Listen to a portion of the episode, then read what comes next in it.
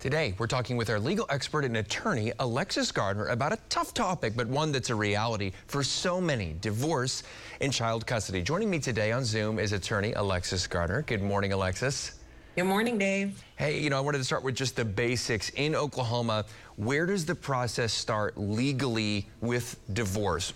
Just take us from the very beginning of the filing. Okay, yeah. And divorce and child custody are probably two of the most common reasons people come to lawyers. Either you've been divorced or you know someone who has. And sometimes congratulations are in order, but many times people come to me seeking a divorce at their lowest. Um, but the process doesn't have to be so daunting. In fact, it can be really simple. A divorce with no minor children can be completed in as little as 10 days. You file a petition, which can be found on the Tulsa County District Court website, and then you get a summons and an instruction packet. The filing fees are about $250, and then you have to serve the other party, which can be done via certified mail, or you can literally go downstairs in the courthouse and pay the sheriffs to serve the other party, aka your soon to be ex husband or wife.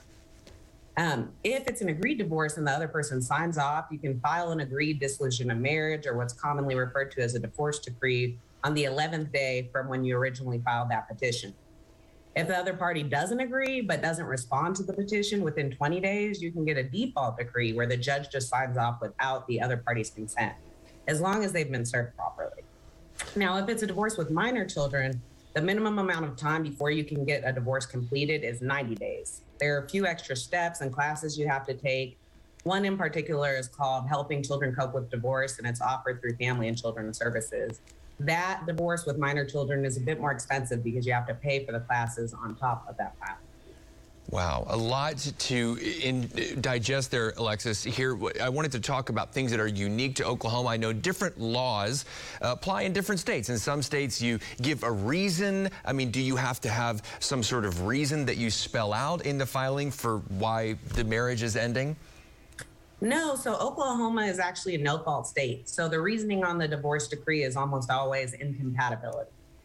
And assets are supposed to be divided up equitably, and you don't get more money, say, if one spouse cheated on the other. I get that question a lot like, he or she did me wrong. I need to get alimony. That's not how that works.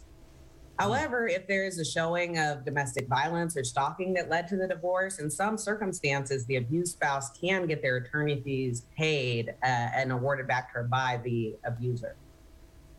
So I'm interested about, you had mentioned child custody. If minor children are involved, you're talking a minimum of a 90 day process. And I wanted to ask you, Alexis, about children and if it is not an amicable divorce where there's going to be a battle over how much time I should get with them versus the other person, that can extend it quite a bit, can it?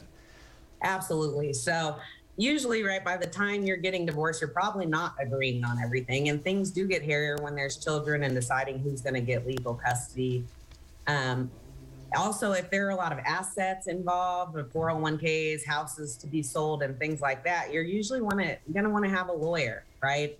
I mean, sometimes one party represents themselves and the other party gets a lawyer, uh, but that's like a chihuahua going up against a pit bull in court. You know, you want to have a professional advocate for your interests, especially when it comes to your children. Um, and there are also what's called paternity petitions, which are very similar to divorce with minor children, but it's when you're not married, but trying to establish custody and visitation and child support. And a lot of people get confused about um, legal custody of the children. Custody has to do with decision making. So the medical and educational needs of the child. Mom can have, say, the children 90% of the time, and dad only gets visitation every other weekend, but he can still have joint legal custody which actually is the default in the state of Oklahoma. If both parents are stable, um, the court has said that it's in the best interest of the children that they have the most frequent contact with both parents. The last question here, just to keep it, boil it down, if folks are saying, okay, we want to get a divorce, we want to do this as cheaply and as quickly as possible, the advice for folks who maybe don't want to get a lawyer involved and just want to kind of go through the, the paper part of it and get it done. Yeah, well, all of the forms you need are found on the Tulsa County District Court website. It's literally a fillable form that's the uh, petition for dissolution of marriage, the summons you can find on there. Like I said, it, it's just about $250 for the filing fee. But you know, it gets tricky unless it's agreed to, which usually it's not. Um, then I would, yeah, you can do it yourself and have it done within 10 days. All right, Attorney Alexis Gardner, thank you so much for joining us today. Thank you.